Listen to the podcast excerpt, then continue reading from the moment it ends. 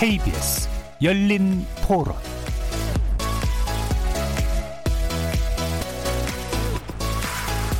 안녕하십니까. KBS 열린 토론 정준희입니다.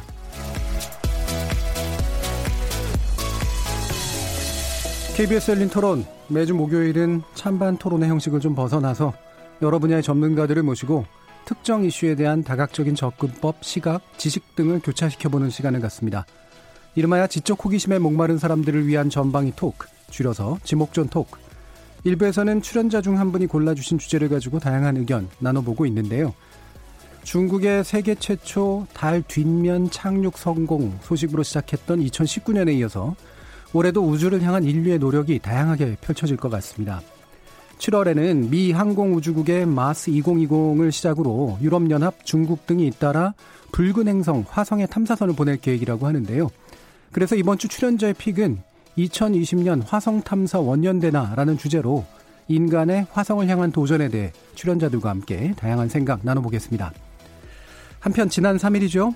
미국이 드론을 활용한 정밀 타격으로 이란의 2인자를 사망시키면서 미국과 이란을 넘어서 전 세계가 긴장 국면에 들어섰습니다. 트럼프 대통령은 솔레이마니 사령관의 제거는 오히려 전쟁을 막기 위한 행동이었다 이런 명분을 앞세우고 있는데요. 그래서 오늘 제작진의 픽은 미국의 솔레이마니 제거 정당했나라는 주제로 이란의 주장처럼 암살 테러로 보아야 될지 아니면 미국의 주장처럼 세계 안보를 위한 정당한 군사 작전이었는지 촘촘히 한번 짚어보겠습니다. KBS 열린 토론은 여러분들이 주인공입니다. 문자로 참여하실 분은 9730 누르시고 의견 남겨주십시오. 단문은 50원, 장문은 100원의 정보 이용료가 붙습니다. KBS 모바일 콩, 트위터 계정 KBS 오픈을 통해서도 무료로 참여하실 수 있습니다. 날카로운 의견과 뜨거운 참여 기다리겠습니다. KBS 열린 토론 지금부터 출발합니다. 살아 있습니다. 토론이 살아 있습니다. 살아있는 토론, KBS 열린 토론. 토론은 라디오가 진짜입니다. 진짜 토론, KBS 열린 토론. 오늘 함께 하실 분들 소개하겠습니다. 경제는 좌도 우도 없다. 참 좋은 경제연구소 이인철 수장 나오셨습니다. 안녕하세요. 이인철입니다. 자, 문화비평가 이태광 경희대 교수 나오셨습니다. 네, 반갑습니다. 이태광입니다. 나라를 걱정하는 과학자 이종필 건국대 교수 함께 하셨습니다. 안녕하세요. 이종필입니다. 규정을 거부한다. 한국 여성 변호사의 손정혜 이사 나오셨습니다. 안녕하세요. 손정혜입니다. 자, 이렇게 경제 전문가, 법률 전문가, 문화비평가, 그리고 물리학자까지 각기 다른 전공과 개성을 가진 네 분의 출연자와 함께 만들어가는 지적 호기심에 목마른 사람들을 위한 전방위 토크, 줄여서 지목전 토크. 오늘도 호기심, 기대 한가득 품고 지금부터 출연자 픽부터 시작해 보겠습니다. KBS 열린 토론 화성 탐사를 한다는데 그 새로운 미지의 세계에 그런 화성에서 정말 과연 사람이 살 수 있을까? 그런 상상을 가지고 추진을 한번 하는 건 아닐까? 그리고 저는 실현 가능하다고 보고요. 그때 되면 정말 우리가 우주인처럼 뭐 그렇게 살지 않을까? 기회 되면 저도 가보고 싶어요. 아쉬워요. 우리나라가 거기에 빠져 있다는 것이. 아무래도 경쟁적으로 움직이고 있는 중국하고 미국이 가장 우선이 아니겠느냐. 미국은 한번 성공한 적이 있으니까 또 잘할 수 있지 않을까 싶습니다. 국력이 튼튼한 나라 나라가 하겠죠. 거기에 사람이 살고 있을 뭐 확률 뭐 이런 거 외계인이 실제로 있을 수도 있다. 나중에 다른 별 사람들하고 어떻게 교류가 있을 수 있을까? 다른 행성 뭐 조사도 하고 새로운 뭐, 뭐 환경이나 그런 거를 좀 더 조사할 수 있는 차원에서 지구랑 같지 않은 다른 기후나 뭐 날씨나 뭐 물이 있느니 없느니 뭐 그런 걸 탐사하면은 뭐 인류의 발전이라고 볼 수 있겠죠. 지금 그 우주 여행에 관해서 해외에서 상품화로 나온 건들도 있고 그렇다 보니까 어느 정도 실현 가능하지 않을까. 탐사를 통해서 우리가 뭐 화성에 가서 새로운 자원을 뭐 발견한다거나 할 수 있겠죠. 지금 뭐 여러 가지 자원 문제도 있고 공해 문제도 있고 전쟁이라든가 여러 가지 문제가 있는데 새로운 생존에 하는 방법을 찾지 않겠느냐. 뭐 아주 먼 미래에는. 그러니까 지금 화성에는 사람이 못 살지언정 많이 발전하면 거기도 살 수 있는 기술이 나오지 않겠느냐 이런 정도. 예, 여러 시민들의 말씀도 들어봤는데요. 어, 오늘 주제 들으면 누가 하셨는지 뻔히 보이죠? 이종필 교수님이 정해 주셨습니다. 예. 이유 뭐 굳이 안 물어도 될 것 같긴 합니다만 뭐 어떻습니까? 네, 어, 벌써 이제 2020년이잖아요. 예. 마침 올해 그 세계, 세계 여러 나라에서 화성 탐사선을 보낼 계획이 있고 그리고 제가 어릴 때는 이제 2020년 정도 되면 음. 뭐 달 정도야 그냥 수학 여행으로 갔다 오고 화성까지는 뭐 신혼여행 갔다 오고 뭐지 이런 상상을 했던 기억이 나거든요. 예. 근데 막상 2020년이 되고 보니 뭐 아직 그 정도는 아닌 것 같고 하지만 또 열심히 다른 나라들이 또 화성 탐사를 위해서 열심히 또 노력을 하고 있어서 어 이걸 한번 좀 돌아보고 우리는 좀 상대적으로 뒤쳐져 있잖아요 우주 탐사에 좀 우리도 이게 화성 탐사 다른 나라의 화성 탐사를 계기로 해서 좀 새로운 꿈과 희망을 가지는 계기가 되면 어떨까. 음. 저 어릴 때는 그냥 우주로 나간다는 생각만 해도 그걸로 이제 기쁘고 가슴 벅차고 막 이제 이런 게 있었는데 좀 나이가 들었지만 그런 꿈과 희망을 다시 한번 좀 가져보고 싶어서 이런 주제를 정했습니다. 예. 그래서 그 예전에 KBS에서 방영한 바 있던 그 2020 원더키드 이거의 영향입니까? 아니면 아, 구체적인 못 계획이. 있습니까? 못 보셨어요? 네, 그거 못, 못 봤어요, 제가. 어, 그때는 어리진 않으셨을 테니까. 좀, 예. 네, 그게 언제적 이죠? 그게 1989년. 89년. 89년이에요? 89년. 아, 제가 그때는 89년 13회로 연재가 됐대요. 근데 저도 아. 이제 당시에는 못 봤는데 아, 그랬군요. 그게 너무 선관적으로 현실 세계랑 굉장히 굉장히 지금 우리가 느끼는 지금 네. 우리가 이제 우주를 개척해야 되는 이유들이 대부분 다 들어있는 어. 마- 딱 맞아서 너무나 정교하게 그 고등학교 때 입시 준비할 때라 가지고 저 아마 고3 때였어요. 제가 될 제일 때가. 젊은 제 기억을 더듬어 보면 지구? 온난화에 예, 그렇죠. 지구 온- 그게 왜냐하면은 89년도에만 사용이 된 게 아니라 그 다음에 또 틀어주고 또 틀어주고 했던 기억이 좀 있어요. 그러니까 오래됐네. 그 배경은 뭐냐면 예. 우주선인 듯 자동차인 듯인 것을 남자 주인공 소년이 타요. 아이캔이라는 주인공이 예. 있고요. 그걸 가지고 아빠가 항공 우주선을 타고 외계로 나갔는데 어디에 불시착해서 실종이 되니까 그걸 찾고자 하는 그런 스토리인데 저는 그때 그걸 보면서 어떤 생각을 했냐면 20년이잖아. 2020 원더키드. 20년쯤 되면 하늘을 나르는 자동차가 실제로 나올 줄 알았죠. 예. 그런 모양의 mobility가 돌아다니긴 해요. 네. 요즘 아니, 그러니까 뭐 자율주행차 정도는 나왔지만 예. 아직 자동차가 하늘을 날지는 예. 못하고 바닥에서 뜨진 못했는데 그리고 이 아직. 자동차가 또 우주선으로 되잖아요. 이런 약간 시대적인 음. 어, 설정을 해놨는데 아직 20년으로는 부, 그러니까 30년 지났죠. 30년으로는 부족하다. 음. 이태강 교수님 화성 하면 어떤 게 떠오르세요? 제가 화성하면 제가 그 화성 여행하는 그림을 그려가 상을 받았어요. 오, 초등학교 예. 4학년 때 그게 생각나죠. 예.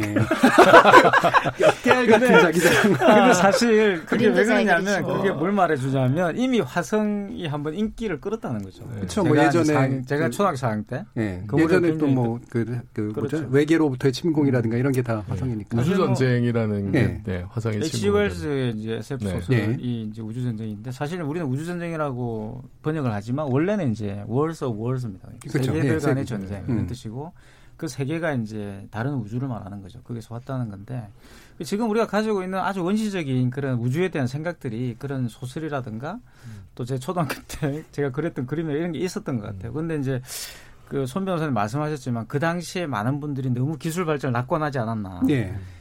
아주 미래에 아주 좋은 세계가 올 거라고 이제 생각을 한다든가 뭐 이랬던 것 같아요, 그러니까. 그 당시에 영화나 만화는 무슨 얘기를 하냐면 한 뭐 18년 몇 년 정도 되면 지구가 멸망한다. 예. 그래서 외계로 어, 나가야 된다. 나가야 된다. 다른 행성이 필요하다. 이런 배경이 있거든요. 음. 아직까지 우리나라 우리 세계는 멸망하지 않고 있습니다. 인터스텔라의 주제기도 하죠. 네. 그게. 지난번에 이와 비슷한 주제를 논의했잖아요. 예. 그때 사실은 우주라는 건 그동안은 이제 민간적인 차원에서는 접근하기가 좀 어렵고 정말로 선진국들 이게 왜냐하면 발사대부터 시작을 해서 우주 정거장 한 나라 국가만이 안 되니까 미국이 안 되니까 러시아하고 협업을 하고 음. 정거장을 짓고 다시 그런 걸 이제 한 단계 한 단계 하다 보니까 그 돈이 사실은 이게 아웃풋이 나오는 게 아니라 계속 인풋 투자만 돼야 되는 이게 국가적인 차원에서 대형 프로젝트를 가지고 재원을 가지고 해야 되는데 근데 그 사이에 보면 우리는 뭐 10년 주기로 위기도 있었고 이러다 보니까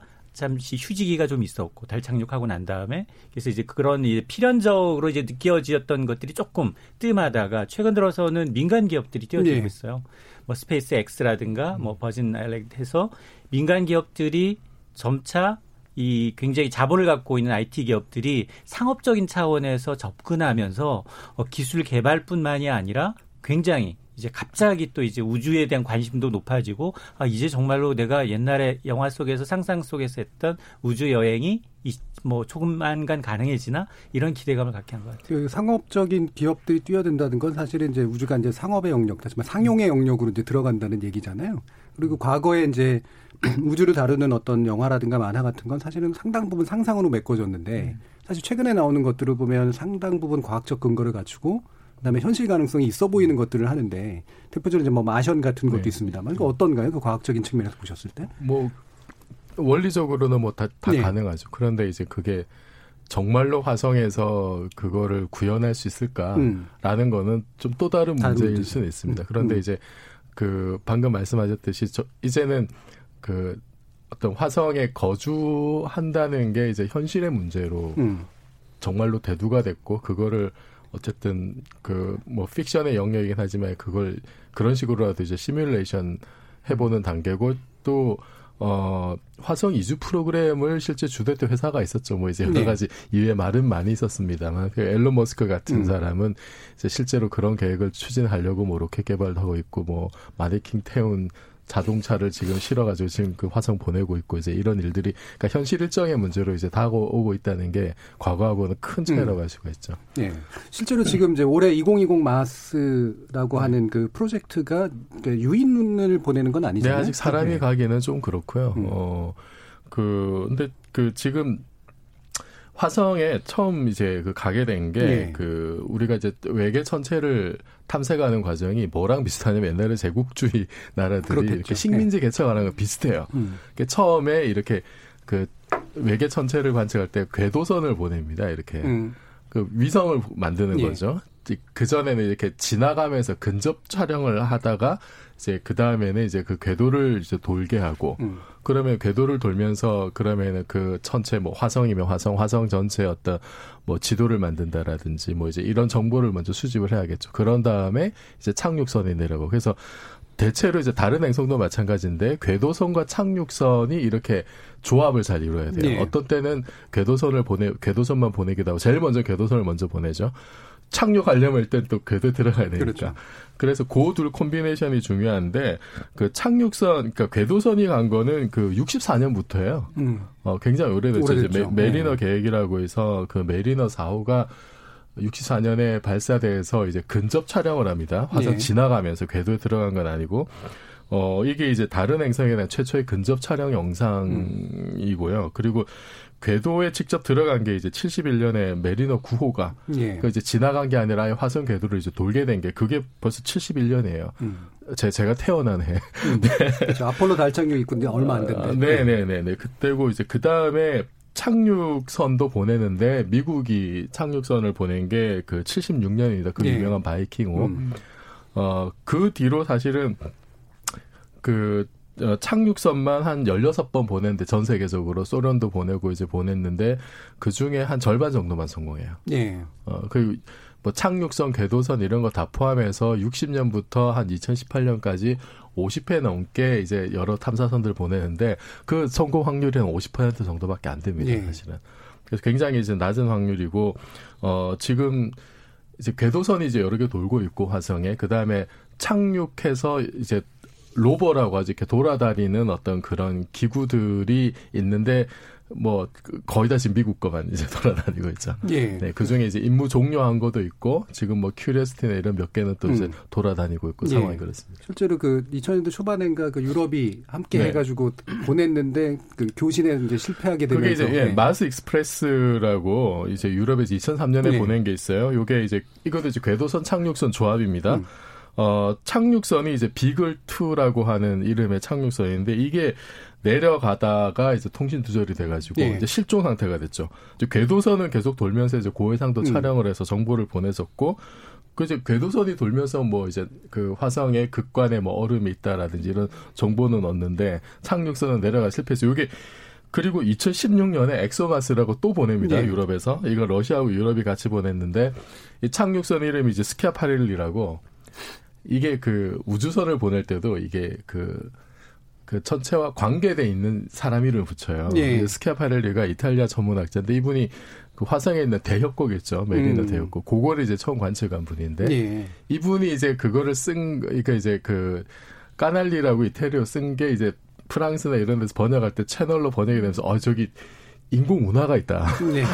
이게 1877년 아, 예. 무렵에 이제, 이제 발견을 한 건데 어, 화성에 인공 운하가 있어? 그럼 화성인 있는 거 아니야? 이래서 이제 그때 굉장히 관심을 많이 얻게 된 적이 있습니다. 예. 그 화성인이 침공하면 어떡하냐는 음. 오리진이 된 건데 그 스키아파렐리 그분의 이제 이름을 붙여가지고 그러니까 요 엑소마스의 착륙선은 그 대역곡을 관측하기 위해서 그렇게 만들었는데 얘가 또 이제 내려가다가 실종됐어요. 예. 제가 그때는 이게 2016년인데 실제 인터넷 생중계 보고 있었거든요. 음.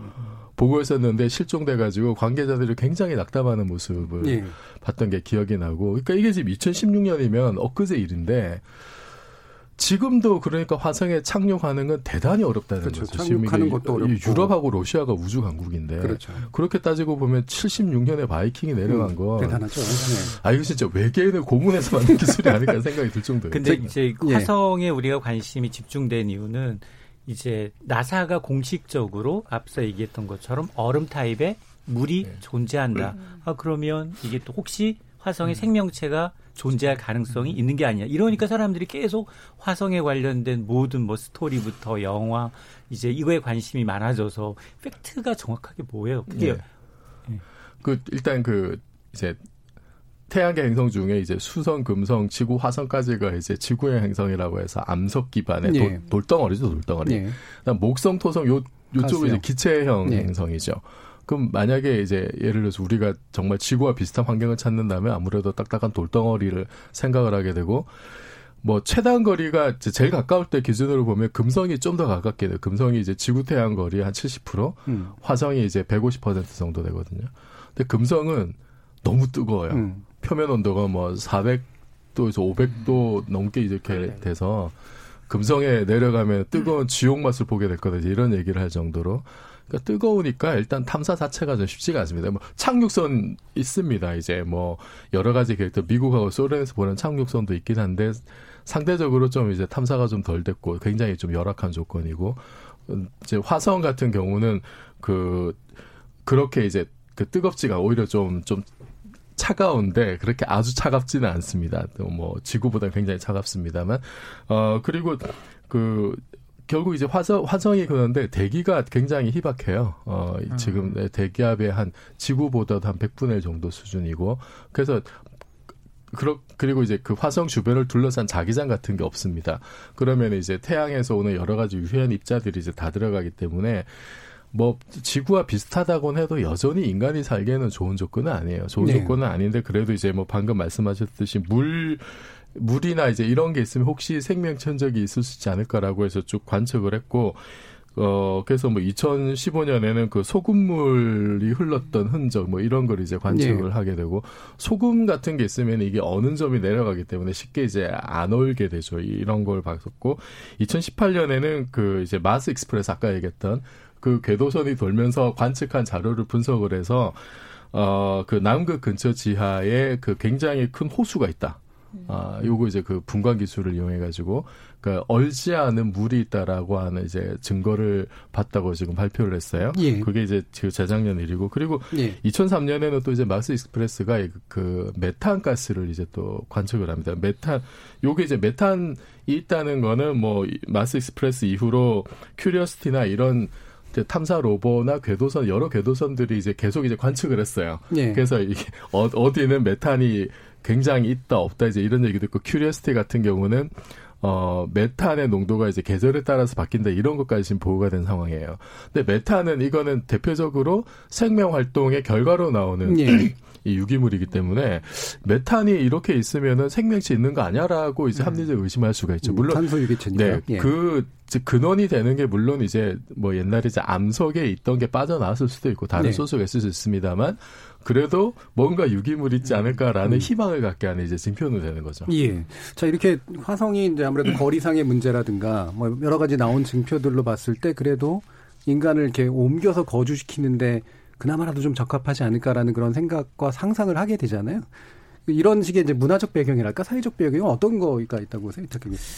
그게 이제 저는 이런 생각이 들죠. 이제 화성 탐사 목적이 인간이 가서 사는 걸까? 네. 저는 그거보다는 호기심이 더 크다 봐요. 네. 그러니까 마, 마샬 맥루안이라는 이제 캐나다 그 원래는 영문학자인데 이제 지금은 미디어 학자로 알려져 있는 사람인데 그 사람이 쓴 미디어 이해를 보시면 인간이 시계를 이제 최초로 발명하는 이야기가 나옵니다. 그 시계가 이제 우주선이 되는 거죠. 쉽게 말해 시계라는 게 우주의 어떤 그런 공간을 이제 인간의 어떤 그런 기계 장치로 바꾸는 거잖아요. 근데 그게 확대되면 사실은 이제 우주선이 되는 것이고 우주를 이제 자기의 기술로 만들어서 기술을 통해서 재현해서 이제 그 우주를 지배하는 어떤 그런 방식으로 이제 간다. 아까 그 제국주의 이야기 하셨는데 사실 그게 그게 바로 이제 제국주의였던 거죠. 서양의 네. 입장에서 본다면 자기들의 호기심을 충족시키는 것이었고 물론 이제 과학자들은 제국주의적인 어떤 욕망을 가지고 한 건 아니었지만 그게 이제 국가적인 어떤 그런 네. 차원이 되면서 제국주의가 되는 거 아니겠어요?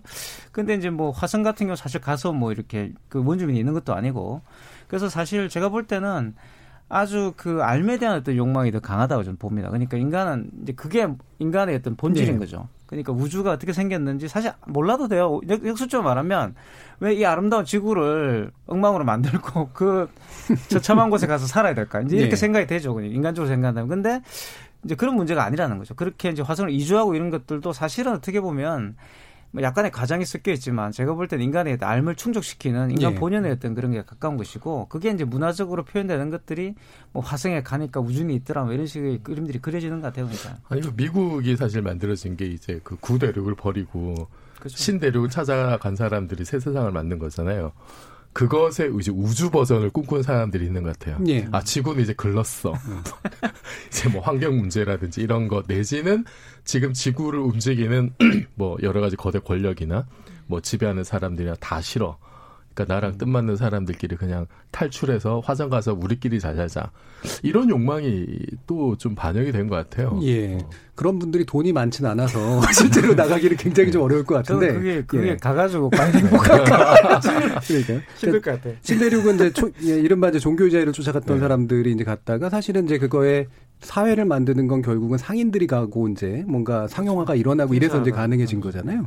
실제로 이제 이런 말씀처럼 호기심에서 시작해서 과학적 호기심, 그 다음에 또 이제 어떤 돈을 벌고자 하는 욕구, 그 다음에 사실은 군사적인 어떤 목적 이런 게 사실 복합적으로 결합돼서 나타나는데 어 지금 인천 소장님이 보시기에는 이와 음. 같은 음. 어떤 화성 탐사부터 시작하는 것에 경제학적 의미랄까 이런 게 뭐가 있을까요? 그렇죠. 옛날에는 그 지금 보면 우주에 하물며 발사대를 가지고 우주 기지를 갖고 있는 나라 자체가 없으니까 네. 모두 미국 나사에 의존하고 음. 거기 가서 발사하고 그걸 전 세계 동시 생중계하고 그 흑백 텔레전부터 그렇게 했으니까 당연히 우주라는 건 돈에 있는 자본에 놀리고 나는 이 우주에 우주선을 내보내고 하물며 궤도선 하나만을 쐈다라는 것만으로도 나는 과학기술 강국이다라는 걸 표출할 예. 수 있는 방법이었죠. 음. 그러니까 대규모 돈을 투자한다 하더라도 국가적 차원에서 할 만한 분명한 이유가 있었는데 근데 지금 보면 과거에는 이 G2가 미국과 러시아, 구소련이었다면 이 소련이 잠고 이제 뒤처지고 다시 지금은 중국이 다시 예. 부상을 하면서 달의 뒤편까지도 음. 미국이 하지 못한 걸 중국이 함으로 해서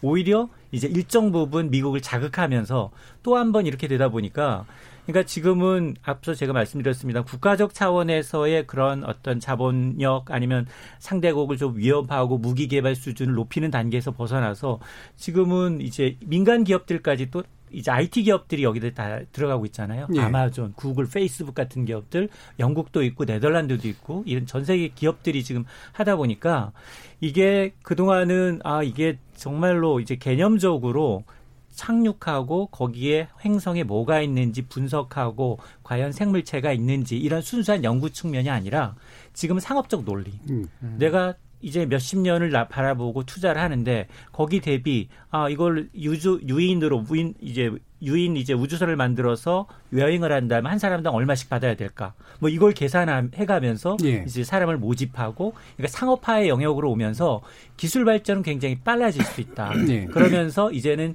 국가 차원이 아니라 아 기업 차원에서 우주를 잡기 위한 이제 어떤 음. 보이지 않는 헤게모니 싸움이 시작이 됐다. 예. 이렇게 생각합니다. 대표적으로 그 신소재 음. 기술이라든가 이런 거 확실히 음. 우주 그, 그 개발의 효과랄까요? 그런 네. 게 있잖아요. 그렇죠. 우주로 음. 나가는 게 굉장히 극한 조건에 나가는 음. 거기 때문에 그 뭐 예를 들어서 뭐 일본이 개발한 무슨 탄소 섬유라든지 뭐뭐 예. 뭐 특수 타일이라든지 이런 게 굉장히 이제 중요해지고 음. 그리고 그 극한 조건에서 버틴 여러 가지 기술 검증된 기술들이 실제 실생활에 많이 이제 확대될 수도 있고 뭐 아폴로만 하더라도 아폴로 우주선 자체가 그 움직이는 컴퓨터였거든요. 그렇죠. 예, 그 거대한 퍼스널 예. 컴퓨터였다고 할 수 있는데 뭐 그게 지, 금 이제 우리 스마트폰으로 다 들어온 음. 거니까요. 뭐 그런 식으로 볼 수도 있고 그리고 저는 그 사실 과학적으로 봤을 때 과학이 만약에 화성에서 새로운 생명체를 정말 움직일 수 있는 결정적인 증거를 봤다. 음. 그러면은 이게 과학 교과서에 어떻게 실릴 거냐? 그렇죠. 생명의 탄생에 관련된 네. 이거는 예. 정말 어, 마어마한 발견이거든요. 어마어마한 발견. 뭐 암스트롱이 달에 발을 디뎠다. 이거하고는 비교할 수 없을 정도로 예. 지구 이외의 다른 천체에서 생명을 확인했다. 라고 하는 것 자체가 인류 과학의 역사 전체를 통틀어서 가장 중요한 성과로 아마 기록에 남을 거예요. 예.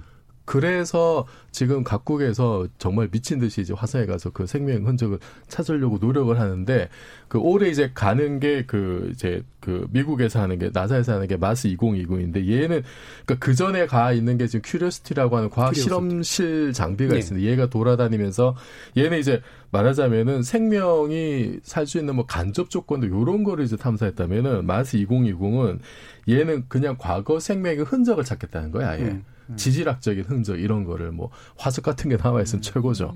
그래서 이제 그런 뭐 굴착 장비나 이제 이런 것까지 그렇죠. 지금 가지고 음. 있고 그게 이제 가장 큰 그 목표고요. 그 다음에 정말로 마, 영화 마션 같이 사람이 여기서 살 수 있는 어떤 조건이 될까라는 거 테스트까지 합니다. 실제로 이제 거기서 뭐 산소 발생 같은 거 테스트를 하고 물이나 다른 차 예. 활용할 수 이런 것까지 직접적으로 탐색하는 단계까지 간 거예요. 음. 그러니까 정말로 이제 마, 뭐 아주 길게 보면 마션의 본격적인 첫 단계라고도 예. 할수 있는 그런 단계. 그다음에 유럽에서도 이제 엑스마스 프로그램으로 이제 가고 중국이 이제 또 보냅니다. 이제 그 그 후싱 1이라고 이제 우리말 화성이겠죠.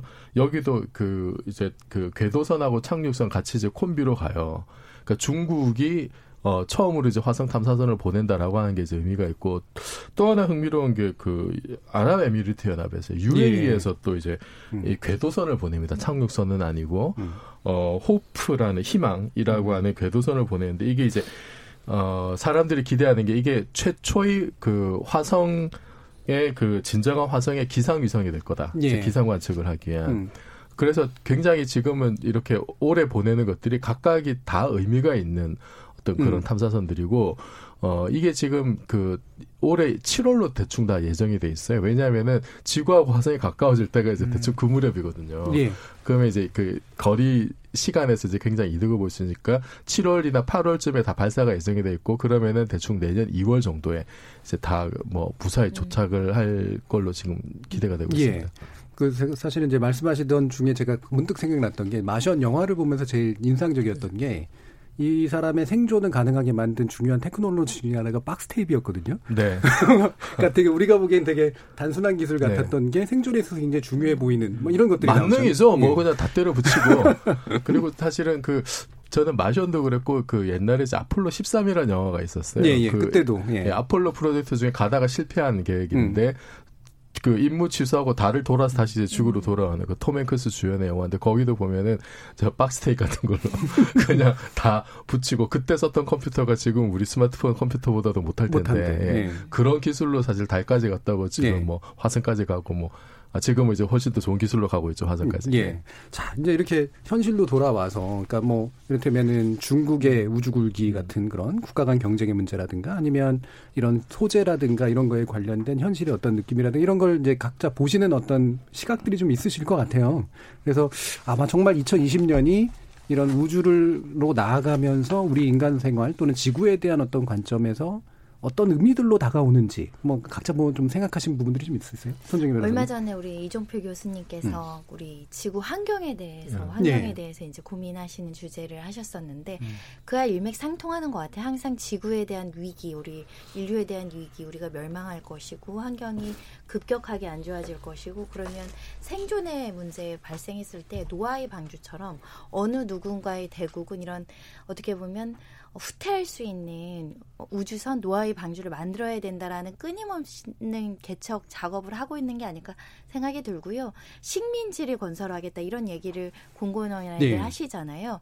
그러니까 과학 기술이 발전하면서 저는 지금 화성에서 생명체가 살 수 있나에 가장 의문이 드는 게 산소가 없으면 산소는 우리가 만들 수 있잖아요. 네. 우리 기술로 너무 춥잖아요. 그러면 어떻게 생명체가 살아갈 것인가? 우리는 너무 뜨거워져서 문제인데 화성은 너무 추워가지고 우리가 살 수 없다라는 아니 이런 그, 문제들. 래서 그 네. 지구 온난화의 원인이 된거 화성에 이식하자 그런 얘기가 있어요. 그렇죠. 온- 온실가스 오히려 만드는 온실가스 거죠. 오히려 네. 늘려가지고 온도를 네, 올리자. 그래서 그런 고민들이 좀 음. 들어서 한 수십 년, 뭐 수, 수만 거- 겹의 시간이 지나 이 문제를 해결한다라는 과학자분들의 설명도 있는데 실제로 실현 가능할까 음. 그런 고민이 좀 드는 것이고 이거는 보통 이제 우주 개발이나 이런 건 생존의 문제, 그러니까 다- 아까 호기심의 문제라고 하는데 생존의 문제, 우리 후손들이 혹여라도 우리 지구에서 살 수 없는 환경이 됐으면 인터스텔라처럼 식량이 떨어질 수도 있고요, 운석이 떨어질 수 있고요. 그때 노아의 방주를 누가 만들 것이냐에 대한 패권 경쟁을 하는 것으로 보이고 어.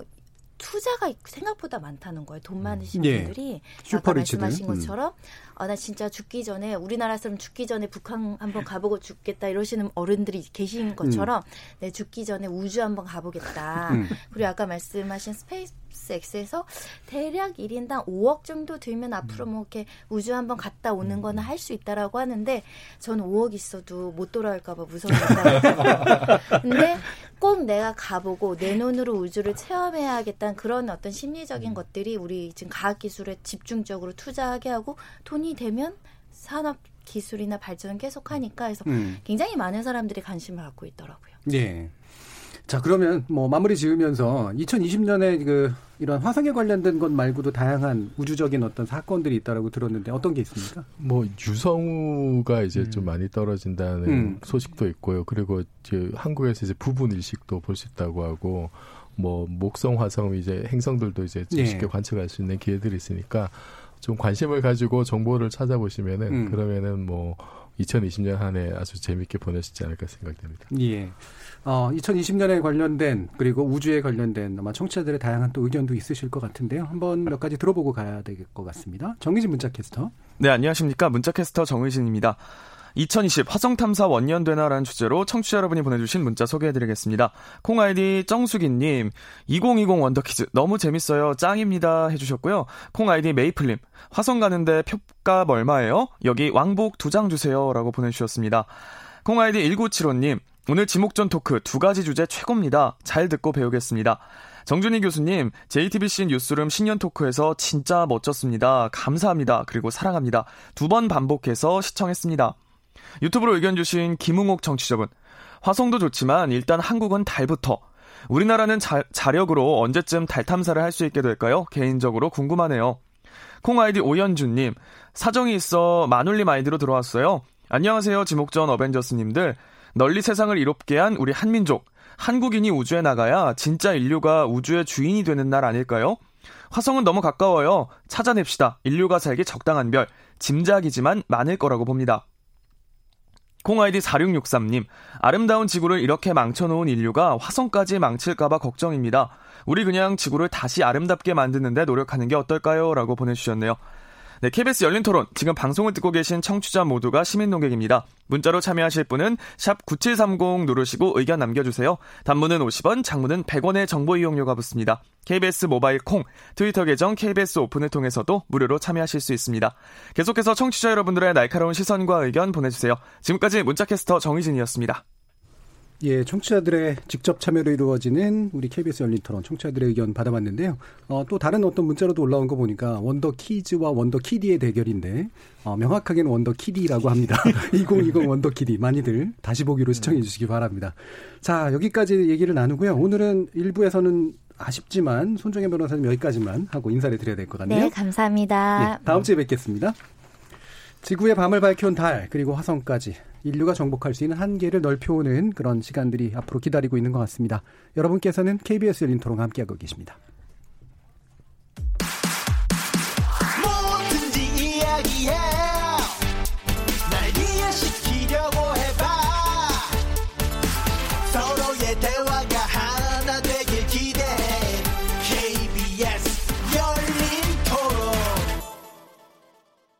미국과 이란 갈등을 보면서 지금 현 상황에서는 유가가 이렇게 급등하고 세계 경제가 굉장히 좀 불안하고 그런 상황에서 우리 국내의 경기가 어려움이 올 것으로 그렇게 생각이 들어서 우려돼요.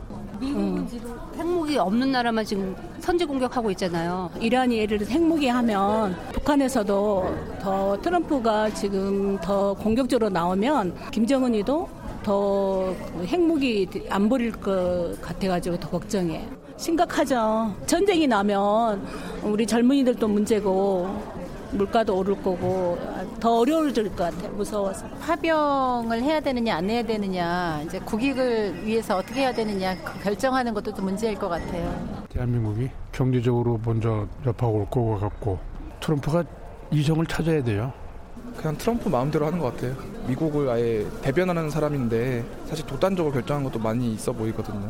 사실 미국의 입장이보다는 그냥 트럼프의 입장으로서 진행이 되는 것 같아서 제국주의의 부활이라고 생각하지는 않아요. 미국 정도 되니까 저렇게 할 수 있었겠지 하는 마음 들었어요. 어, 남북 관계에서 미국이 개입하는 것도 그렇고 미국이라는 강력한 그런 권력을 트럼프가 지면서 다 휘두르고 있는 듯한 느낌을 솔직히 저는 되게 많이 받거든요. 그래서 트럼프나 뭔가 자기들의 이권을 위해서 지금 온 전 세계가 다 휘둘리고 있는 거 아닌가라는 생각이 좀. 어느 정도는 필요하다고 생각은 해요. 누가 나서서 한 명은 그런 걸 해야 좀 평화가 지켜지지 않을까요? 우리는 못하지만 누군가가 해주면.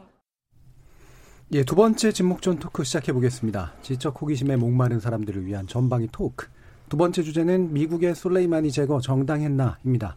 참 좋은 경제연구소 이인철 소장, 문화비평가 이태광 경희대 교수, 물리학자 이종필 건국대 상호교양대 교수, 그리고 오늘의 특별 초대 손님이신 국제문제평론가 임상훈 인문결 연구소 소장 함께 하셨습니다. 안녕하세요. 네, 안녕하십니까. 자, 이렇게 네 분과 함께 제작진의 픽 시작해 보겠습니다. 어, 이 주제, 그러니까 미국의 솔레이마니 제거 정당했나라고 하는 거, 음, 뭐 여러 가지 의미를 담고 있는 것 같아요. 당장 이 말씀 듣는 시민들만 해도 뭐 북한 문제를 또 연상시키게 되고 이게 단순히 중동만의 문제가 아니다라는 그런 생각들을 하시게 되는 것 같은데 일단 기본적으로 여러분들이 이 사태를 어떤 시각으로 보시는지를 한번 들어보고 시작을 한번 해보겠습니다. 이게 찬반 토론이 될 수도 있을 것 같습니다. 음. 자, 일단 우리 임상훈 평론가님 얘기부터 한번 들어볼까요? 네, 이게 정당한가 아닌가. 예. 보통 이 단어를 가지고 이제 많이 하는 것 같아요. 우리가 참수 작전이다. 예. 이렇게 얘기하면은 뭔가 좀 정당해 보이고 음. 암살이다 그러면 뭔가 좀 음침하고 좀 부정적인 느낌이 있지 않습니까? 일단 그 단어에서 상징적인 게 굉장히 이제 강하게 풍기는데 미국 같은 경우에 그러니까 이 암살이라는 말을 아세시네이트라는 말을 이제 잘 안 쓴다는 거죠. 네. 그 말은 어 그러니까는 이 이번 그 솔레이마니 제거 작전에서도 우리 한국에서도 제거 작전이라고 이렇게 얘기를 네. 하잖아요. 암살이라고 부르지 않고 음. 어 정당화 이번 작전을 이제 정당화하기 위해서 이제 단어 선정에서부터 이제 이렇게 신경을 쓴 어, 그런 그 것도 보이고요. 근데 굉장히 그러니까 참수 작전이다, 암살이다 결과는 마찬가지인데 네. 이건 굉장히 정치적인 함의가 이제 들어있는 것이죠. 그리고 굉장히 상대적인 것이고, 어, 이란에서는 자신들은 이걸 이제 암살이라고 부르죠. 네. 우리 과거에 아, 일제 강점기 당시에도 암살이냐 아니냐 이제 일본하고 달리 달리 불렀지 않습니까? 예. 충분히 이제 그런 그 요소가 있고요. 그리고 이제 우리가 21세기에 들어서면서 미국의 어떤 그 뭐 암살이라 부르던 참수 작전이라 부르던 간에 그 작전이 이제 전면전을 제외하고 전면전이 아닌 어느 한 특정인을 상대로 해가지고 이제 공격을 하는 이 행위가 이제 작전이 살짝 이제 바뀌었죠. 뭐가 바뀌었냐면 과거에는 특수부대 요원들이 이렇게 네. 뭐 이렇게 헬기로 들어가가지고 막 침투하는 막 그러지 않았습니까? 지금은 사람을 안 써요. 무인 드론을 가가지고 이제 지금 이번에 그 솔레이마니 경우처럼 정밀 타격으로 네. 이제 저 제거를 하는데 어, 그렇기 때문에 아마도 미국 입장에서는 암살이란 말을 자유롭게 어, 피해 나갈 수 있는 어떤 뭐 그런 그 또 세상도 된 것 같습니다. 예. 어, 입장을 여쭙는데 상당히 중립적으로 얘기를 했어요. 일단 시작은 예. 어, 뭔가 이렇게 색, 색깔은 이제 좀 더 이제 나중에 내실 것 같고 제가 볼 때는 어, 이게 이제 그 암살이냐 참수 작전이냐 뭐 되게 중요한 부분이긴 한데 참수란 말도 비문명적인 그렇죠. 말들이 쓰이는 것도 좀 음. 재밌어요. 어떻습니까, 이태강 교수님? 사실 이거는 이제 이란 입장에서 본다면 이제 이 주권 국가에 대한 아무런 경고 조치 없는 음. 이제 그런 테러로 보이는 거죠. 그럼 저는 뭐 상당히 지금 이번에 이루어졌던 그런 미국의 어떤 작전들은 중동의 전체적인 정세에서 본다면 뭐 자기 나름대로는 그 논리가 있겠지만 네. 상당히 무리수라는 생각이 개인적으로 들고요. 왜냐하면 어, 일단 이거는 많은 부분에서 지금 전문가들이 지적하지만 내부 정치의 어떤 목적이 굉장히 강합니다. 중동 내부의 어떤 중동 안에서의 그런 사정으로 봤을 때 어, 지금까지 미국이 이제 이란과의 핵 협상을 이제 일방적으로 파기한다든가 이런 행동들 그리고 유럽들이 전부 다 미국 보고 다시 이제 협상 테이블로 돌아오라고 계속 요구하고 있는 상황이었거든요. 예.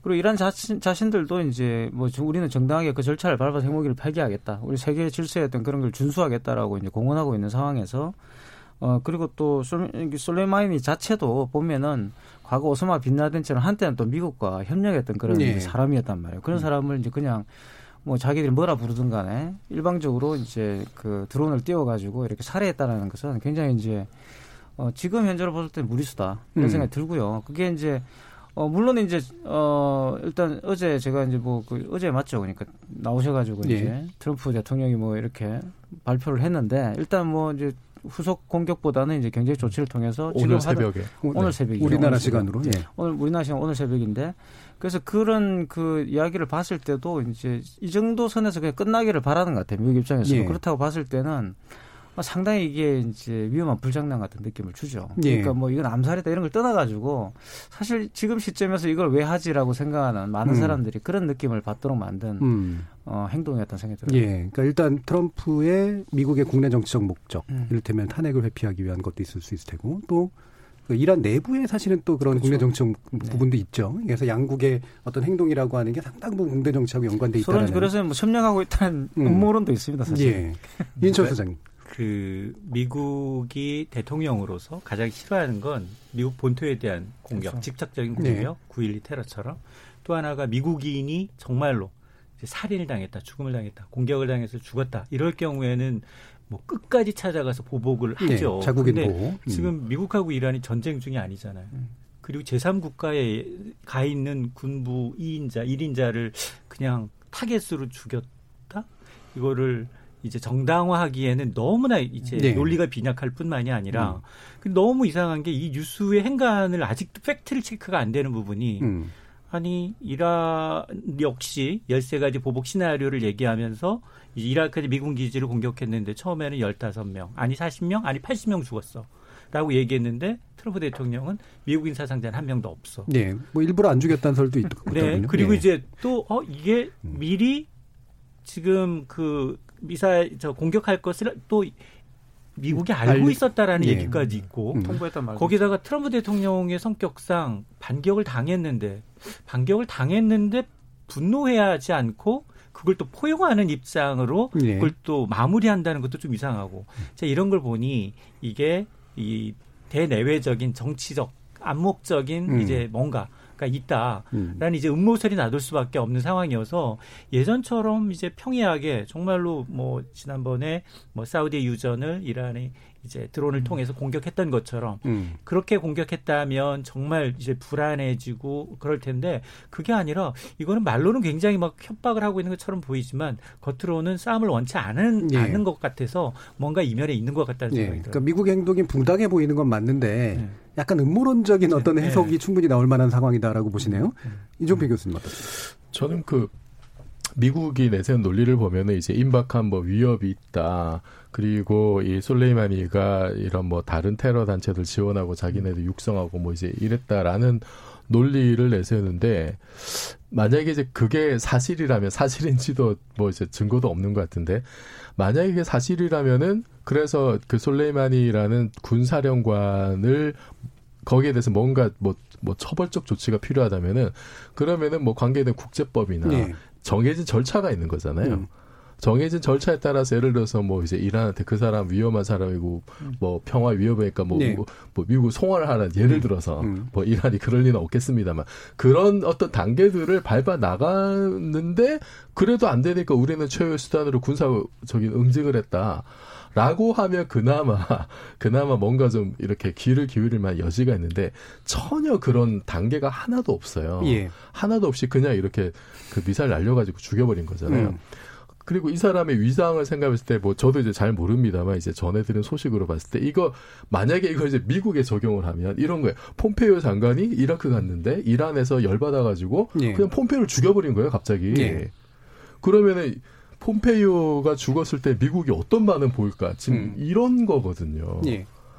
이게 상식적으로 이제 사실 납득이 안 되는 거죠. 예. 안 되는 거고 그리고 이 사태가 났을 때 중동에 있는 다른 여러 국가들의 이해관계가 얽혀 있는 국가들의 이제 그 입장을 봤을 때 이스라엘 같은 경우 제일 기뻐해야 될 것 같은데 이스라엘 오히려 이렇게 발을 뺍니다. 그죠? 빼죠. 어, 네. 우리는 상관없다. 음. 이러고 있고 사우디 같은 경우도 가장 친미 국가인데 그 유력 실력자가 이제 미국 가가지고 이제 뭐 진정시키려고 하는 이제 이런 예. 제스처를 보이고 있고 다른 뭐 미국의 뭐 정통적인 동맹국들도 이렇게 좀 관망하고 발을 빼려는 자세를 보이고 음. 있단 말이에요. 예. 그러니까 이거는 누가 봐도 아 이건 미국이 좀 너무한 것 같다라는 음. 어떤 그 그런 의사 표시를 예. 그런 식으로 하는 것 같고 트럼프가 과연 솔레이마니 제거가 어떤 의미인지에 대해서 과연 제대로 이해를 하고 지금 이 작전을 했을까 예. 그런 의구심이 들고 예.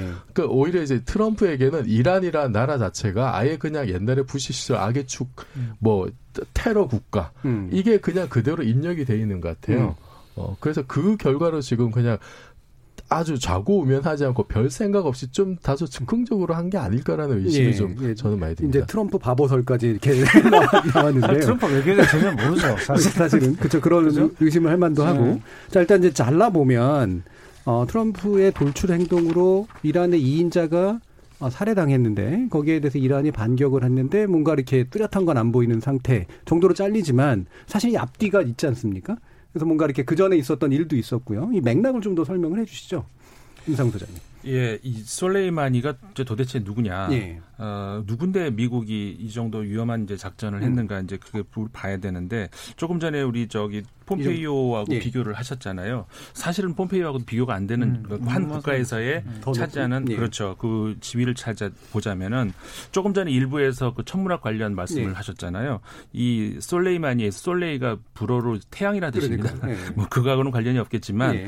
이 미, 그것보다는 좀 더 이제 관련이 있으면 보이는 것이, 그러니까 미국 CIA에서 나온 이야기를 이야기를 하자면은 이 솔레이마니를 어느 정도로 비교를 할 수 있느냐면은 제임스 본드와 에르빈 로멜 그 로멜 2차 대전 때. 로멜 장군 그 사막의 여우라고 예. 불렀지 않습니까? 그다음에 레이디 가가 이 세 명을 합쳐 놓은 레이디 가가까지. 네. 그러니까 이게 우리나라 우리 청취자분들은 세 명이 무슨 의미일까라고 예. 하신다면 근데 우리나라 사람을 비교를 해드릴게요. 우리나라 하지만 하자면은 김춘추와 이순신과 서태지를 합쳐 놓은 겁니다. 예. 그러니까 이 정도의 이란에서 차지하는 인물이라는 것이죠. 예. 그 앞에 두 분은 다 이해가 가요. 근데 맨날 이게 서태지하고 레이디 가가는 왜 나오는 거죠? 그러니까 그만큼 대중적 인기가 대중적 있잖아요. 인기. 예, 대중적 예. 그러니까 국가를 위한 어떤 뭐 지략가와 음. 어떤 장군으로서의 어떤 그 그런 거기다가 대중적 지지 일종의 아이돌 같은 그렇죠. 그것까지 있다. 있다는 그러니까는 뭐 이 정도 되면은 그 이란에서 어느 정도인 인물인지 우리가 음. 짐작을 할 수가 있죠. 차기 대통령으로서 가장 유력한 아, 그리고 지현 대통령보다도 더 실세라고 할 수가 있는 그런 인물이었는데 그런 인물을 그 어떻게 이렇게 이제 과감하 너무 과감 과감해도 너무 과감해서 음. 근데 이제 사실 과거에도 이제 국무부에서는 그리고 국방부 그다음에 이제 참모진에서 이렇게 건의가 올라오긴 했었죠. 하지만 이런 게 있습니다. 건의가 올라와도 어 실제 가능할 수, 할 만, 그러니까 좀 납득이 갈 만한 그런 그 옵션하고 이거는 정말 마지막 옵션 이렇게 이제 올리지 않습니까? 그러면 대통령의 경우는 첫 번째 옵션을 아무래도 취하겠죠. 정치인인데 자기의 어떤 그 정치적인 명운과도 관련이 있는 건데 그렇기 때문에 이제 이 후자 쪽은 주로 안 하는 그런 옵션. 근데 예. 이번에 대통령 저 트럼프 대통령이 그거를 덥석 물어버린 거예요. 음. 그러니까는 그 사실 그 미국의 참모진들도 깜짝 놀라는 일인 것이고 이거는 진짜 앞으로 시간이 더 지난 다음에 과연 트럼프 대통령이 왜 이 옵션을 진짜 선택을 했는가는 더 예. 두고 봐야 되겠지만 아직까지는 아까 말씀하신 것처럼 이건 좀 너무 즉흥적인 옵션일 가능성이 높다는 것이 저도 좀 음. 생각을 하고 싶습니다. 그쪽으로 생각을 하고 싶습니다. 예, 어, 상당히 즉흥성에 또 저희 힘을 실어주시는 예, 그 전문적인 분석이 또 실렸습니다만 이태강 교수님 보시기에 이란과의 관계에서는 또 어떻게 좀 이해가 좀 되나요? 이란과의 적대적인 관계에 있습니까? 이란은요, 이제 예. 우리나라와도 상당히 이제 관계가 있죠. 예. 왜냐하면 북한하고 이란이 굉장히 가까운 사이이기. 때문에 지금 북한의 핵무기가 사실 이란과 음. 이 공조 속에서 이제 이루어진 거라고 볼 수가 있고요. 그래서 이제 사실 악의 축 과거에 규정됐던 그 이미지가 굉장히 강합니다. 왜냐하면 근데 사실 이제 이 관계 이란과 미국 관계 굉장히 안 좋잖아요. 잘 아시는 근데 사실 여기에서 이제 누가 먼저 잘못했냐를 따지자면은 빰을 먼저 때린 사람 은 미국이죠. 음. 예. 미국이 먼저 빰을 때렸고 그잘 아시는 건 팔레비 이제 구간과 그렇죠. 관련된 네. 그 친미 정권을 세우기 위해서 음. 근데 그 이전에 있던 이란의 정권이 사실은 이제 상당히 친사회주의적인 어떤 음, 정권이었어요. 그렇죠. 그 석유 산업을 국유화하고 이제 굉장히 이제 어떻게 보면 이제 그런 우리 지금 친다면 사민 사민주의 정도 되는 어떤 그런 스탠스였던 생각이 드는데 그 당시에 이제 이- 그 정유 산업을 굉장히 관 그 장악하고 있던 나라가 또 아이러니하게도 영국이었습니다. 네. 근데 그때도 영국이 또 그 당시에 또 진보가 집권하고 있을 때였거든요. 근데 이게 이제 이게 그 영국이 이제 미국과 이제 손을 잡고 이 쿠데타를 일으켜가지고 팔레비 국왕을 복원- 복원시키고 쉽게 말하면 친미 정권을 세우게 되는 거죠. 이게 사실은 악의 기원이었던 거죠. 예. 그래서 여기에서 이런 사건이 일어났을 때 항상 우리는 과거를 소추해 보면 결국은 이게 이제 미국이 심어놓은 악의 그 뿌리였던 것이고 그래서 이제 카터 대통령 때 여러분 잘 아시는 것처럼 바로 그 50인 그 인질극 사건이 일어나게 되는 거 아닙니까? 일 네. 1년 동안 학생들이 그 학생들이 들어간 겁니다. 학생들이. 들어가가지고 네. 대사관 증거하고 52명의 어떤 그 인질을 붙잡고 이제 이렇게 어 그 반미 시위를 했던 그런 것들도 사실 다 이 문제를 해결하라고 하는 거와 마찬가지거든요. 음. 그러니까 한국으로 치면 광주 같은 사건이었던 거죠. 그래서 음. 그런 부분들을 해명하지 그러니까 그런 관계를 전체적으로 역사적으로 조망하면서 이 관계를 봐야 된다는 생각이 들고요. 예. 그래서 뭐 여기에서 누가 잘했다 이런 걸 떠나가지고 어쨌든 이 문제에서 일차적인 어떤 단추를 잘못 꿰는 당사자는 미국이고 그런 면에서 지금 미국이 하캡산과 관련된 굉장히 소극적 태도를 보이고 이런 것들은 과연 이제 이 문제를 적극적으로 해결할 의지가 있는가를 의심하게 예. 만드는 거죠. 그러니까 미국하고 이란이 70년대, 80년대 거치면서 형성된 그런 어떤 핵심적인 문제 고리가도 있고 또 여기 또 이라크가 끼고 또 이거 네. 이라크하고 이란 관계가 생기면서 복잡해졌잖아요, 임 소장님. 네, 맞습니다. 지금 그러니까 중동 관계를 얘기하면서 굉장히 복잡해지기 예. 때문에 좀 어, 조금 무리해서라도 단순화시킬 단순화. 필요는 있습니다. 이해를 해야 되기 때문에. 근데 이란, 이라크가 이제 그 과거에 전쟁까지 치를 정도로 사이가 안 좋았죠. 8년간 그 지속된 전쟁이었는데, 어 근데 이제 그 어, 이슬람교를 보면 우리가 순위파와 시아파 있지 네. 않습니까? 근데 어, 다, 그러니까 다수가 이제 순위파죠. 음. 그 전체를 놓고 보자면 그 다음에 시아파가 이제 소수파인데 이란만 놓고 보자면은 절대 다수가 이제 저 시아파인 네. 것이고 그 옆 나라 이라크 같은 경우에는 역시 어, 아랍 국가 그러니까 이스, 저 이란은 아랍이 아니잖아요. 네. 페르시아지. 페르시아죠. 근데 나머지 이제 그 중동에 있는 국가들이 아랍 국가들이 대다수인데 아랍 국가 중에서는 이라크가 시아파가 차- 다수를 점하고 네. 있는 또 어떻게 보면 거의 유일한 거의 나라죠. 유일한 큰 규모의 예. 큰, 큰 규- 규모의 국가들 중에서는 그렇기 때문에 이란과 이라크 관계가 좀 애매한 음. 그러니까 가까울 수도 있고 멀 수도 있고 음. 그러니까는 페- 페르시아의 대표 주자와 아랍의 대표 주자가 아니라는 어떤 그런 경쟁 라이벌 관계. 그런 것도 있고 그다음에 실제로 경, 경제적 관계에서 두 나라가 부딪혔던 예도 많이 있었고 예. 아, 그런데 이제 오랜 시간 동안에 이라크는 그 소수파였던 저 순위파가 집권을 예. 하고 있었는데 그 사담 후센이 제거되면서 시아파 정권이 이렇게 예. 어, 다시 저 서지 않았습니까? 이렇게 굉장히 복잡한 상황에서 아, 이라크의 입장은 이라크 국민들은 그 미국에 대해서 굉장히 복잡한 그런 감정을 복잡한 가지고 감정. 예. 있었죠. 어 그래요. 그래서 이제 반미 감정도 있고 그 다음에 친미 감정도 있고 여러 예. 가지 그런 이란과의 관계 속에서 복잡한 감정이 있는데 이번에 자국 내에서 벌어진 그 이란과 미국 사이에서 있던 이런 거 그리고 어떻게 자국 그러니까 우리 우리 비교를 하자면 이런 거 아닙니까? 우리나라에 와 있는 외국의 한 2인자급 되는 누구를 폭탄으로 제거해 버렸다 그러면 예. 우리나라 국민들 입장에서도 야 저 나라는 어떻게 무슨 저런 나라가 다 있나 생각을 할거 예. 아닙니까? 그러니까는 아, 이란에서도 이 반미 감정이 확실히 지금 이번 사건 이후로는 높아졌다. 그런 차원에서 봤을 땐그 아까 말씀드린 것처럼 어, 미국이 어떤 그 전략적인 어떤 목적에 의해서였던 국내 정치적 어떤 그 그러니까 선거를 앞둔 어떤 그런 목적이었던 간에 그리고 또 명분과 관련된 어떤 목적이었던 간에 어, 여러 이, 이 선거가 관련해서는 좀 이따 말씀드릴 기회가 아마 있겠지만은 예. 적어도 앞에 두, 어, 이 같은 그, 그걸 놓고 보더라도 그 명백하게 이- 이번에 미국 작전은 어, 실수를 한 작전이다라고 볼 수가 예. 있을 것 같습니다. 자, 이게 이 부분이 또 우리가 한번 또 짚어봐야 되는 게, 그러니까 미국이 경찰 국가를 선언을 해왔지만 지금까지 그래서 이제 미국을 중심으로 한 세계 질서를 어쨌든 현실적으로 잡아봤잖아요. 근데 트럼프는 사실은 이게 너무 비용이 많이 드는 문제이기 때문에 우린 그런 노릇 안 하겠다라고 또 선언을 했던 대통령이기도 합니다. 근데 최근의 행동은 이게 경찰로서의 행동인지 깡패로서의 행동인지 되게 복잡한 그런 상황인 것 같아요. 어떻게들 보세요? 아니 그 오늘 네, 새벽에 이적규 이제 그 성명 발표한 거 보니까 제 눈에 띄는 게 나토가 좀 적극적으로 나서라. 예. 일은 자기가 저질러 놓고.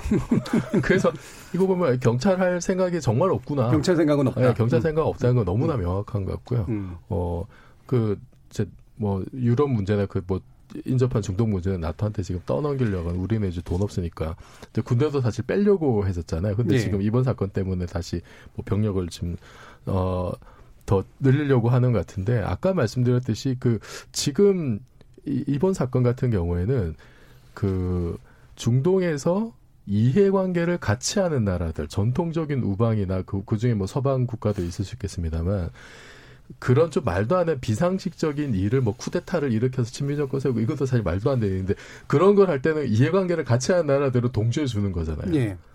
그 그렇게 이제 그 지역 질서를 유지해 왔는데 이번 사건은 전통적으로 이해관계를 같이 해왔던 나라들조차 이해를 못하는 상황이거든요.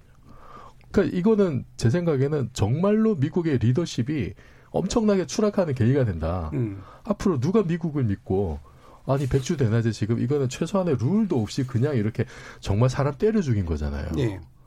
그리고 이게 지금 또 가까운 연원을 보자면 이게 이란 핵협상을 그렇죠. 지금 트럼프가 아무런 이유 없이 아무런 이유 없이 그냥 저거는 아, 나쁜 나라야 악이야 이러고 그냥 깨버린 거거든요. 굉장히 나쁜 협상이었다 이렇게 얘기하면서. 예. 아니 그게 만약에 나쁜 협상이었다 하더라도 그거를 뒤엎기 위해서 여러 가지 좀 더 온건하고 절차 음.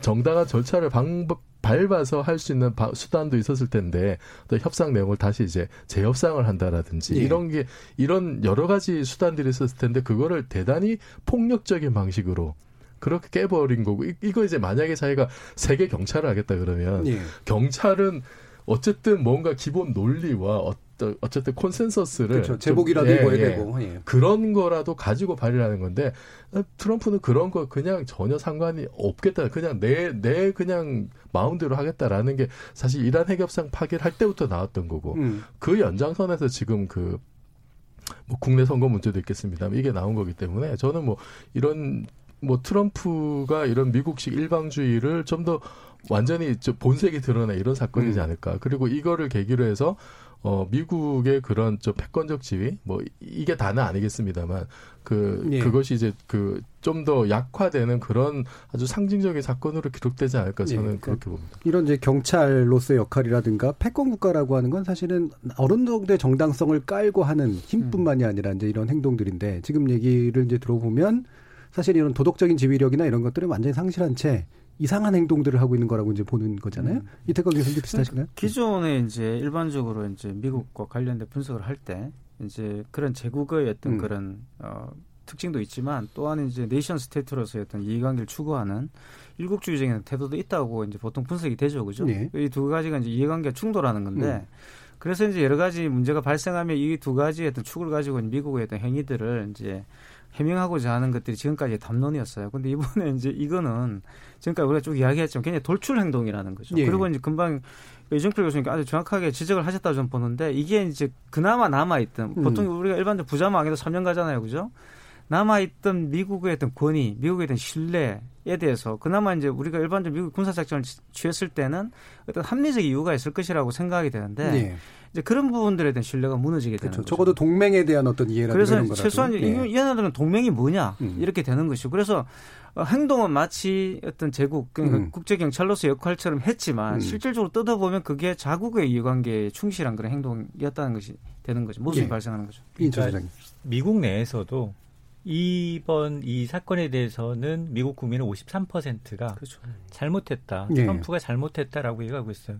근데 워낙 미국 내부에서도 지금 트럼프 대통령 입지가 좋지 않아요. 음. 탄핵 걸려 있죠. 물론 뭐 상원 가면 불결된다 하더라도 탄핵 걸려 있죠. 재선 걸려 있죠. 거기다가 미국하고 중국하고 무역 전쟁하고 있죠. 유럽을 상대로 해서 에어버스 보조금 준다고 또 대, 대치하고 있고요. 음. 그다음에 유럽 연합과 일본을 상대로 해서 자동차 관세 또 매기겠다고 예. 또 배우고 있어요. 그러니까 전 세계 를 상대로 해서 우방국들한테 이제 자본의 논리로 그동안은 우리가 이제 그 아까 얘기했던 경찰 국가 내지는 희축 국가로서 이제 풀었다면 아니다. 지금은 이 마이너스 통장을 빨리 메꿔라라는 음. 쪽으로 이제 접근하다 보니 이런 것도 지금 보게 되면 지금 당장 우리 손에 안 났어. 아 이란이 뭐 정유 시설 파괴한 것도 아니고 아 그러면 여기서 구태여 내가 긁어부스럼 만들어서 주식시장 빠지고 유가 오르고 환율 떨어지고 세계 경제에 타격이 간다면 내가 이걸 계속 할 필요가 있을까? 이런 자본적인 논리가 생각 이제 반영이 됐기 때문에 자기가 접은 거라고 생각이 들거든요. 예. 그러니까 전반적으로 이제 이 자기가 대통령 되고 난 다음 그 이전 대통령이 했던 업적을 다 뒤집고 탈퇴하고 이런 밑바탕에는 정확하게 자기 자본 자본의 논리, 미국 first라는 이 논리와 그리고 그동안은 우리가 완장을 차서 이제 우리가 국제 사회의 어떤 회장 반장 노릇했다면 아니야 이거는 허위는 싫어 이제 실리적으로 나는 돈, 되, 돈 되는 것만 할 거야 예. 이런 것을 보여준 사례이기 때문에 앞서 지적했던 것처럼 이제는 동맹국들이 구태여 이제 미국 줄에 설 거냐 음. 하물며 지금 호르무즈 파병도 지금 일본은 처음에 반대했어요 예. 워낙에 강압적으로 나오니까 일본이 마지 못해서 음. 가, 아 그래 어쩔 수 없이 갈게 이 정도 한 거였거든요. 예. 그러니까 이 아마 재선에 대해서는 미국 국민들조차도 트럼프에 대해서 이제 찬성 의견이 더 많은 것으로 보이지만 그러나 그 강도 이 대외적으로 우방국을 찬 행동이며 이걸 계속 잃고 있기 때문에 결코 이런 것들이 오래 가긴 굉장히 어렵다고 봅니다. 예. 자, 이렇게 여러 가지 이제 분석들을 해주셨는데, 결과적으로 보면 지금의 행동은 확실히 과거의 미국과는 다르다라고 하는 쪽으로 모아지긴 해요. 임상훈 소장님이 보시기에 이런, 과거에도 사실 이렇게 제거하는 행동들을 많이 했었잖아요. 그리고 네. 현재 행동과 전반적으로 비교해보면 아마 좀 함의가 나올 것 같은데요. 그러니까 그 미국이 지금까지 그 어, 정적이라고 그러니까 국가의 이익에 예. 반하는 어떤 세력이라고 생각하는 그 국제 사회에서 어 임무를 제거하는 것은 우리 이번이 처음이 아니잖아요. 그렇죠. 예, 과거에 우리 그 아이악스 작전이라고 음. 부르던 어 그 유사한 일이 한 번 있었죠. 음. 어 공교롭게 그때도 이제 이란이었는데 음. 어, 아까 이제 이태광 교수님 말씀해 주셨던 이제 그 그러니까 팔레비 정권이 어 들어서기 그 직전 예. 어, 어떻게 보면 그때 이제 그 모사데크라고 하는 당시에 이제 이란의 수상이 있었는데 어, 그때 그 영국이 전적으로 장악하고 있던 그 이란의 석유 예. 이런 것들을 어, 저 가만히 보니까는 이란 국민들이 보기에는 왜 우리 석유 우리 땅에서 나는 석유를 이- 영국이 다 가져가느냐 예. 옆 나라 사우디만 하더라도 사우디하고 미국하고의 관계는 그 정도까지 섭취를 당하지는 않았는데 적당히 빼먹어도 적당히 네. 빼먹었는데 영국은 해도 해도 너무 빼먹는다 이러면서 이 석유를 국, 국유화 시킨다는 그 사업이 그때 있었는데 그러니까 영국이 발칵 뒤집혔죠. 예. 사실 우리가 20세기 하면은 여러 가지 그 상징할 수 있는 어떤 그 표현이 있겠습니다만은 저는 어떻게 보면 좀 그 상스러운 표현인지 모르겠습니다만 석유에 환장하던 시대라고 저는 보고 그렇죠. 싶어요. 예, 예. 그러니까 석유 때문에 자국 군인이 수십 명이 죽어도 이거는 뭐 예. 불사하는 그 시대였거든요. 어, 그런 시대에 영국이 그러니까 가만히 있을 리가 없고 이 이게 영, 저 미국과의 어떤 그 관계 속에서 결국은 당시에 그 모사데크를 제거하겠다는 어떤 그 지금과 같은 그런 방법은 아니었지만 그런 일이 이제 있었던 것이고 그러니까 당시에 그 어, 그러면서 들어선 것이 팔레비 이, 저 왕조 물론 왕조는 그 전부터 있었지만 예. 정권을 이제 쥐기 시작한 것이 예. 어, 그때 50년대가 시작되면서 이제 복권시킨 그랬- 거죠. 예, 그랬던 것이죠. 그런 것뿐만이 아니라 그 다음에 베네수엘라에서의 차베스 같은 경우도 미국이 그렇게 음. 미워했지만 결국 제거는 못했습니다만은 어그 후에 후계자는 제거하려고 하잖아요. 그런 거. 그 다음에 과거에도 그 얼마든지 이런 사례들은 있었는데, 그러니까 이런 것들이 미국이 가지고 있는 어떤 그 음, 그 자국의 이익을 위해서는 어 이게 경찰 배지도 집어 던지고 예. 근데 경찰의 그 총은 가지고 있고 음. 그대로 이제 그 행동을 하는 어떻게 보면은 그초 어, 초강국의 음. 그런 그 뭐라고 할까 파괴적인 행동 예. 이런 것들을 여전히 지금 21세기 초반 이, 이 상황에서도 보여줬다 이렇게 예. 정리를 할 수가 있겠죠. 예. 어, 아마 여러분들도 다양한 생각들이 좀 있으실 것 같은데요. 시청자, 청취자들 의견도 좀 몇 가지 들어보겠습니다. 정희진 문자 캐스터. 네, 문자캐스터 정의진입니다. 청취자 여러분이 보내주신 문자 소개해드리겠습니다. 먼저 유튜브로 의견 주셨는데요. 오늘 이종필 교수의 분석을 듣고 있으니까 속 시원하네요 해주셨습니다. 콩아이디 9589님, 살인은 정당하다고요? 그 어떤 이유이건 사람을 죽이는 건 절대 옳지 않다고 봅니다. 유튜브로 의견 주신 김경희 청취자분, 추측을 해보자면 트럼프 입장에선 작금의 탄핵 상황에 대한 탈출책으로 미국 국민들한테 경제를 잘했다라는 걸 보여줘야 하니까 셰일가스를 추출하려면 유가가 올라야 할 거고 그래서 트럼프가 극단적인 행동을 한 거 아닐까요?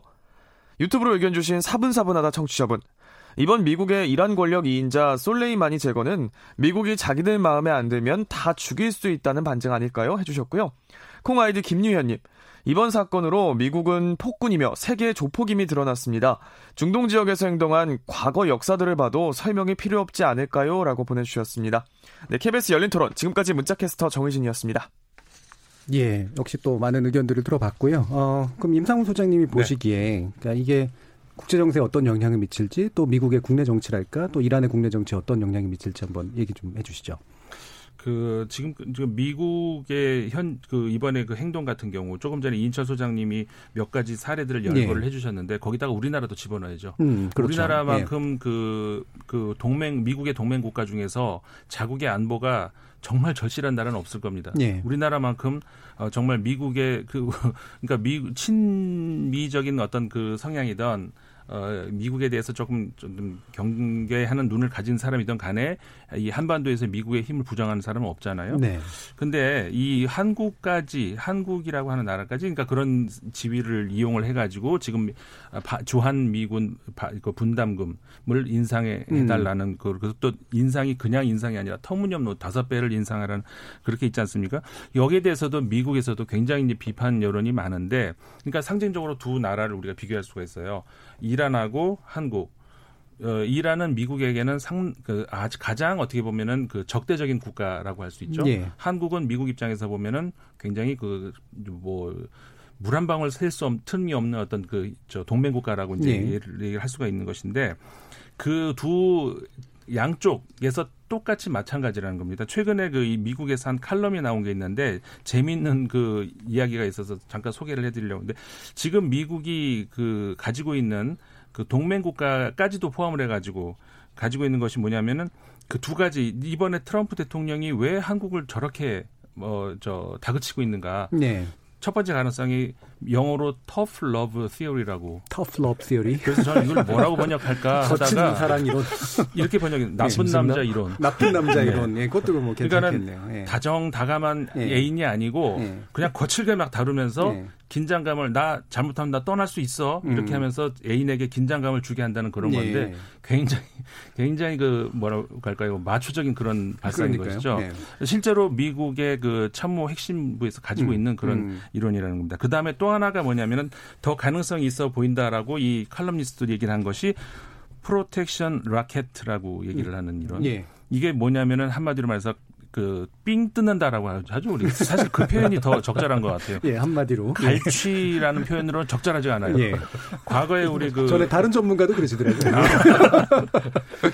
그 자유당 정권 시절에 예. 동대문 시장 뭐 이렇게 가면은 무슨 무슨 연합회 해가지고 왜 음. 있었잖아요. 그렇죠, 상인연합회. 예, 시장 네. 질서 유지한다 네. 그러면서 거기 시장 상인들로부터 음. 이렇게 뜯어내는 예. 딱 그거죠. 그거를 이제 protection racket이라고 영어로 음. 하는데 지금 트럼프 대통령이 한국을 대하는 그 자세가 음, 음. 이 protection racket이다. 음. 한마디로 갈취 행위다. 이렇게 얘기를 하고 있다는 것이죠.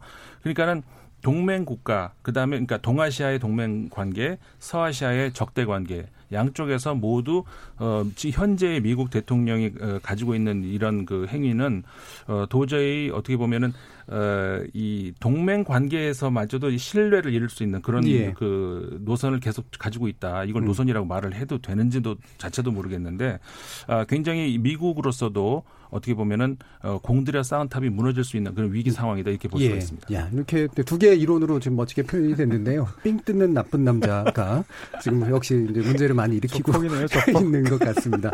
KBS 열린 토론 매주 목요일은 지적 호기심에 목마른 사람들을 위한 전방위 토크, 줄여서 지목전 토크 로 청취자 여러분들 만나고 있는데요.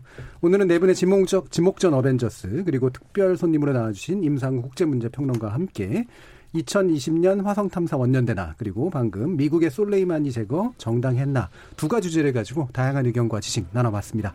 먼저 퇴근하신 손종혜 변호사 감사드리고요. 함께 토론해주신 네 분 모두 수고하셨습니다. 감사합니다. 고맙습니다. 고맙습니다. 저는 내일 저녁 7시 20분에 다시 찾아뵙겠습니다. 지금까지 KBS 열린 토론 정준이었습니다.